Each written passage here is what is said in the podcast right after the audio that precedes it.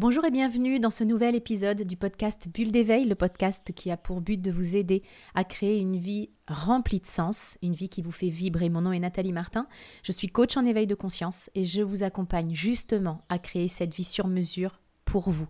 Je mettrai dans la description qui accompagne ce podcast tous les détails pour en savoir plus sur le comment nous pouvons travailler ensemble pour créer une vie qui vous fait vibrer. Qu'est-ce que le coaching? Je me rends compte que nous parlons de coaching, nous croisons de plus en plus de personnes qui sont coachs dans toutes sortes de domaines, mais je m'aperçois que de nombreuses personnes ne savent pas vraiment ce qu'est le coaching. Beaucoup se font en revanche une idée de ce qu'est le coaching, une idée parfois bien loin de ce qu'il est en réalité. Avant de nous intéresser à ce qu'est le coaching, commençons par ce que le coaching n'est pas.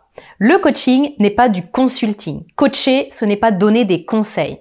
Ce n'est pas accompagner en mode si j'étais toi, voilà ce que je ferais. Parce que justement, je ne suis pas toi. Et ce qui est bon pour moi ne l'est pas forcément pour toi. Donc le coach n'est pas là non plus pour nous dire ce que nous avons à faire. C'est important d'en être conscient parce que je reçois de nombreux messages me demandant des conseils, des personnes qui m'écrivent pour me décrire leur situation et qui terminent leur message en me disant qu'est-ce que je dois faire? Ça traduit combien nous pouvons parfois être tellement perdus dans notre vie au point de ne pas savoir quoi faire et de s'en remettre à quelqu'un d'autre pour décider à notre place.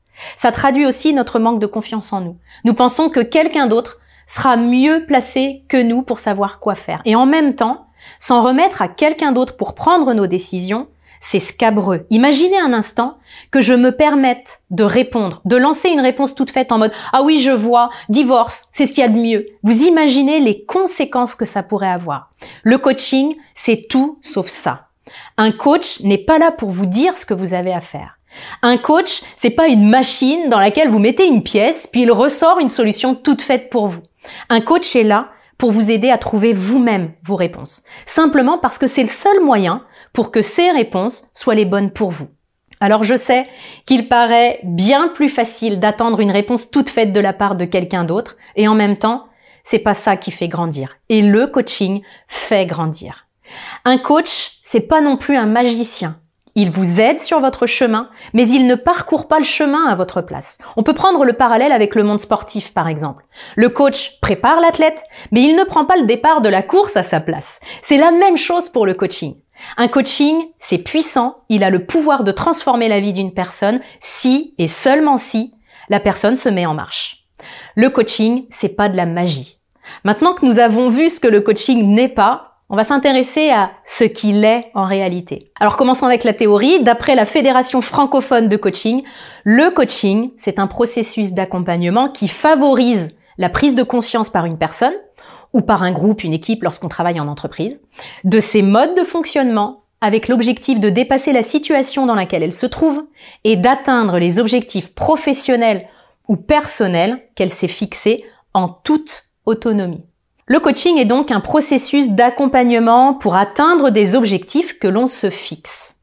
Le nom coaching vient d'ailleurs du mot cocher, parce que le rôle du cocher dans les diligences était de guider, d'accompagner ses passagers d'un point A à un point B. Et si l'on remonte encore plus loin dans le temps, Socrate est considéré par beaucoup comme le père honorifique du coaching, même si on n'utilisait évidemment pas ce mot. Il enseignait la maïotique, c'est-à-dire l'accouchement des esprits. Il avait pour objectif d'aider la personne à trouver le chemin de l'intelligence, de la connaissance de soi et de sa propre vérité en utilisant le, questionnement. Et c'est exactement ce qu'est le coaching. Dans les années 1960, le coaching est réservé au monde sportif, puis il s'ouvre au monde de l'entreprise. Et depuis plusieurs années, ce qui est génial, c'est que le coaching, longtemps réservé à une élite, est rendu accessible au plus grand nombre, notamment aux particuliers. Alors lorsque je me suis lancée en 2013, le coaching était peu connu en France. Donc lorsque je disais que je me lançais dans le coaching, ça faisait sourire un peu car beaucoup pensaient que c'était un effet de mode et que ça passerait. C'est vrai qu'en France notamment, nous étions beaucoup plus habitués à des suivis comme des thérapies ou la psychanalyse qu'à des accompagnements comme le coaching.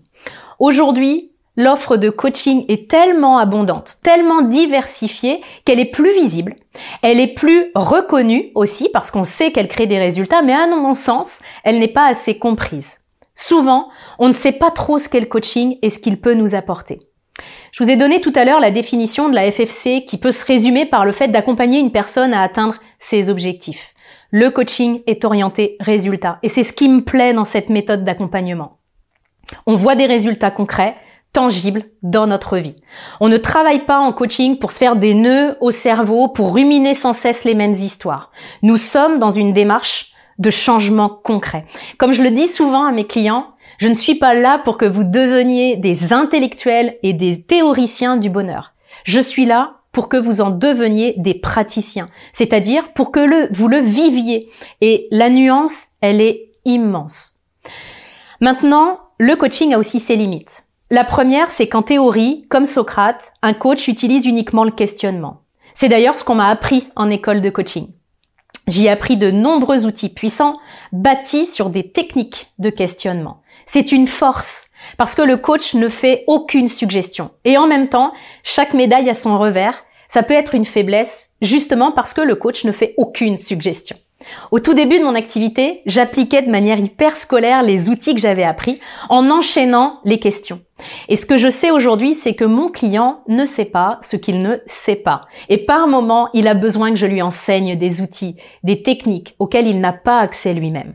Donc si je suis un coach qui reste campé sur le fait de ne faire que questionner, alors je vais limiter les résultats pour mon client. De mon côté, je me suis rendu compte des limites de ce que j'avais appris dans ma formation initiale et j'ai complété mon parcours en me formant à des outils spécifiques de libération d'émotions, libération de croyances, de changement de système de pensée pour pouvoir les transmettre à mes clients. La seconde limite que je vois dans le coaching, c'est que il se préoccupe beaucoup du résultat et de l'atteinte de l'objectif. Et on peut cultiver ainsi un attachement au résultat. On peut renforcer le mode binaire de notre client. Je réussis, c'est bien, j'échoue, c'est mal. Ce que j'ai appris et compris ces dernières années, c'est que c'est bien plus complexe que ça, et que le plus important, ce n'est pas le résultat, mais c'est le chemin. Ce qui compte, ce n'est pas l'atteinte de mon objectif, mais qui je deviens en me dirigeant vers cet objectif. Et cette approche est fondamentale pour moi.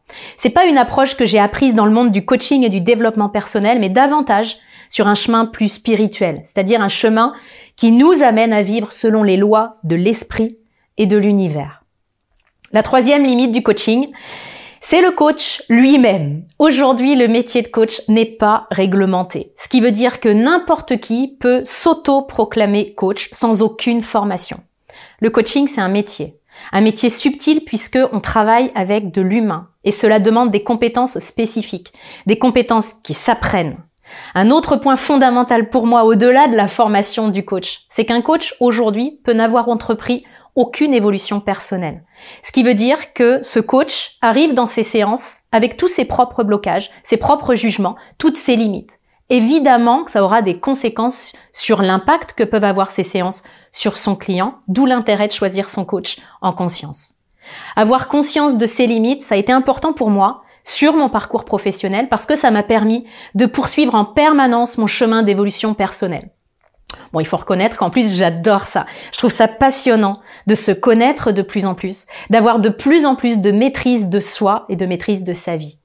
Toute cette évolution personnelle et professionnelle m'a permis de faire évoluer ma méthode éveil pour arriver à un accompagnement global de mes clients et à maximiser leur évolution. Vous trouverez euh, tous les détails dans la description pour que euh, on puisse le faire à l'intérieur de mon programme de coaching. Je vous souhaite le meilleur. Je vous retrouve la semaine prochaine dans un nouvel épisode du podcast Bulle d'éveil.